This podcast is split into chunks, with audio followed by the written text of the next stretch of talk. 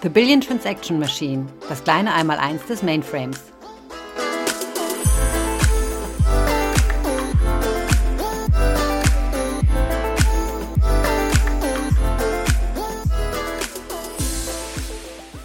Ja, hi und herzlich willkommen zu einer weiteren Folge von The Billion Transaction Machine, das kleine Mainframe einmal eins. Ich habe heute hier den Thomas Schwärzel da. Erstmal, hi Thomas. Hallo in die Runde. Und wenn ich sage, ich habe den Thomas da, meine ich ja nicht physisch, sondern virtuell. Thomas, ich weiß nicht, wo bist du denn gerade genau? Aktuell im verregneten Karlsruhe im Süden Deutschlands. Ja, bei mir sieht es auch eigentlich äh, eher grau aus und nicht so schön. Aber das Wetter passt ganz gut, um eben eine Podcast-Folge aufzunehmen, finde ich. Monitoring auf dem Mainframe. Darüber wollen wir heute sprechen. Was hat das eigentlich damit auf sich äh, und warum macht man das überhaupt? Deshalb habe ich ja auch dich als Experten da. Magst du vielleicht erstmal auch ein bisschen was zu dir erzählen und deine Rolle innerhalb der UM? Gerne. Ja, hier Thomas aus Karlsruhe, das habe ich ja schon gesagt, mit knapp über 20 Jahren IT auf dem Buckel, und seit knapp zwei Jahren bin ich bei der IBM mhm. und habe mich so ein bisschen nach vielen, vielen Jahren Distributed hm, auf dem Mainframe verliebt. Der gefällt mir ganz gut, vor allem wegen der Leistung. Und ähm, ich hatte viele Aha-Momente. Viele Aha-Momente? Definitiv, definitiv. Vor allem, ähm, es ist gar nicht so wild, wie man eigentlich denkt.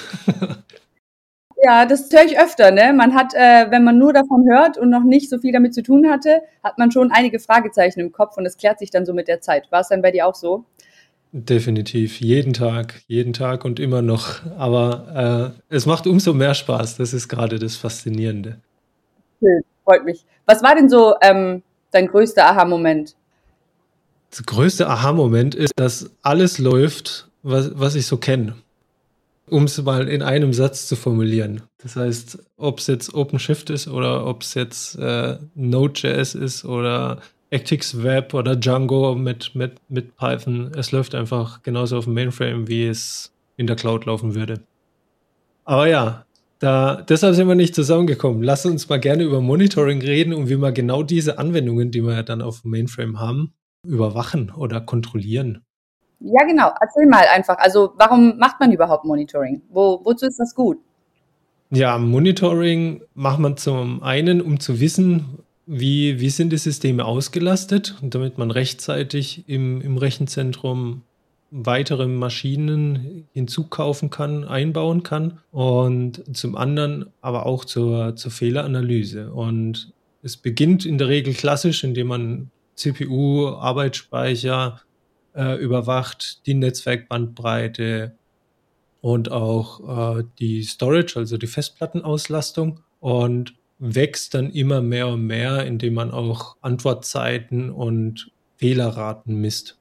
Hier hat man dann oft, vor allem am, am Anfang, die Herausforderung, dass wenn sich User dann bei einem melden und sagen, hier, äh, da, da, funktioniert was nicht oder da funktioniert etwas langsam und dann schaut man auf dieses Monitoring-System, was man sich aufgebaut hat und sieht nichts. Ja, ähm, all, alles ist, ist schön unten, ähm, kein, keine Ausreißer, dass, dass irgendwie ein Prozessor bei 100% hängt oder so. Und äh, man, man sucht dann die, die Nadel im Heuhaufen, wortwörtlich. Kann ich mir vorstellen. Ja, beim, beim ersten User reagieren die meisten IT-Lehrer dann doch nicht, weil es ist ja immer der User schuld. Und je mehr User sich dann melden und man dann selbst erkennt, aha, da, da scheint ja wirklich was Wahres dran zu sein, sitzt man dann da vor diesem Monitoring-System über, über Stunden hinweg und schaut sich Graphen an und versucht herauszufinden, wieso etwas langsam läuft oder ja, nur, nur, nur eingeschränkt läuft. Hier, hier ist das System selbst der, der Teufel, welches mich jetzt als Administrator eben nicht unterstützt. Hier bieten dann einige Tools den, den, den Mehrwert, dass man dann Schwellwerte konfigurieren kann und sagt, okay, wenn jetzt die Prozessorauslastung mal über 80 Prozent geht oder der äh, I.O., also der Festplattenzugriff äh, zu, zu hoch ist, dann, dann schickt mir bitte eine E-Mail-Benachrichtigung das hilft mir zwar ein bisschen, aber leider halt auch nicht so richtig, weil ähm, sobald irgendjemand einen berechtigten, größeren Job startet äh, oder etwas berechnet, reiße ich diese Schwellwerte in der Regel und die sind völlig normal und sind auch richtig. Und dann habe ich eine falsch positive Benachrichtigung und immer noch nicht die Ursache gefunden. Okay. Aber wie, also wie komme ich denn da drauf? Ja, ich kann ja nicht irgendwie tagelang oder wochenlang nach der Ursache suchen. Ja, eine Lösung hier ist ähm, dann definitiv AI-Ops oder ähm, Anomalieerkennung. Und zwar ermöglicht mir AI-Ops über all diese Metriken, die ich konfiguriere, über mehrere Server hinweg, diese, diese Anomalien zu erkennen und auch dieses, diese berechtigten regulären Jobs oder äh, irregulären Jobs herauszufiltern, damit die erst gar nicht als, als Fehler erkannt werden und hilft mir dann genau diesen, diesen Performance-Engpass, der mir dann von den Usern ja gemeldet wurde ursprünglich, den eher zu erkennen und mir dann ähm, Hinweise zu geben, hier hört zu, an dem und dem Server ist jetzt ähm, diese Festplatte zum Beispiel oder dieser Prozessor äh, zu sehr ausgelastet und ähm, das verursacht diese Fehlerverkettung und ja, ich, ich komme so definitiv schneller auf, auf die Lösung. Okay, wenn wir einen kleinen Schritt zurückgehen, du hast ja eher Ops genannt. Was kann ich mir denn genau darunter vorstellen, wenn ich jetzt gerade nicht bei der IBM arbeite? Ja, AI Ops ist aktuell der Trend. Ja, AI ist äh, technisch gesehen der, der falsche Begriff. Und äh, streng genommen ist es Machine Learning. Und zwar werden all, all diese Parameter, also all diese Werte von den einzelnen Komponenten eines Servers oder mehrerer Server aggregiert und die Maschine lernt permanent, so wie ein Mensch, welcher nehmen wir mal an, 24-7 vor diesem Monitoring sitzen würde, lernt permanent, was ist normal und wo stelle ich eine Veränderung fest, die so nicht normal ist. Ja. Mhm. Wenn jetzt zum Beispiel äh, normal ist, dass uh, gegen 12 Uhr mittags die Last nach unten geht, weil alle im Mittag gehen und gegen 13, 14 Uhr steigt die Last wieder an, dann ist es okay. Und abnormal wäre, wenn jetzt plötzlich alle bis 12.30 Uhr arbeiten oder auf einem System.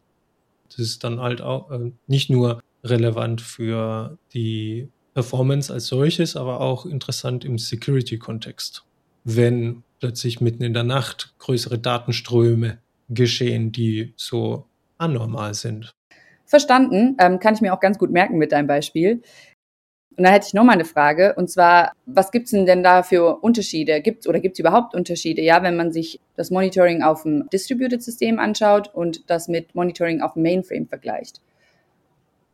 Ja, das ist zum Beispiel auch so ein Aha-Moment. Ja. Für mich war, war, war der Mainframe so die, die absolute Blackbox. Ähm, mittlerweile sage ich ein bisschen provokativ, es ist eine Kiste wie jede andere, nur, nur dass er halt 20 mal so viel, so viel Performance inne hat. Es sind unterm Strich halt andere Tools, die dafür spezialisiert sind, die ich verwende, um, um Monitoring auf dem Mainframe zu machen. Es gibt natürlich auch Tools, welche im x86-Umfeld, sprich im regulären Cloud-Umfeld eingesetzt werden, aber auch mittlerweile auf, auf Mainframe eingesetzt werden können, die sprich beides können. Mhm.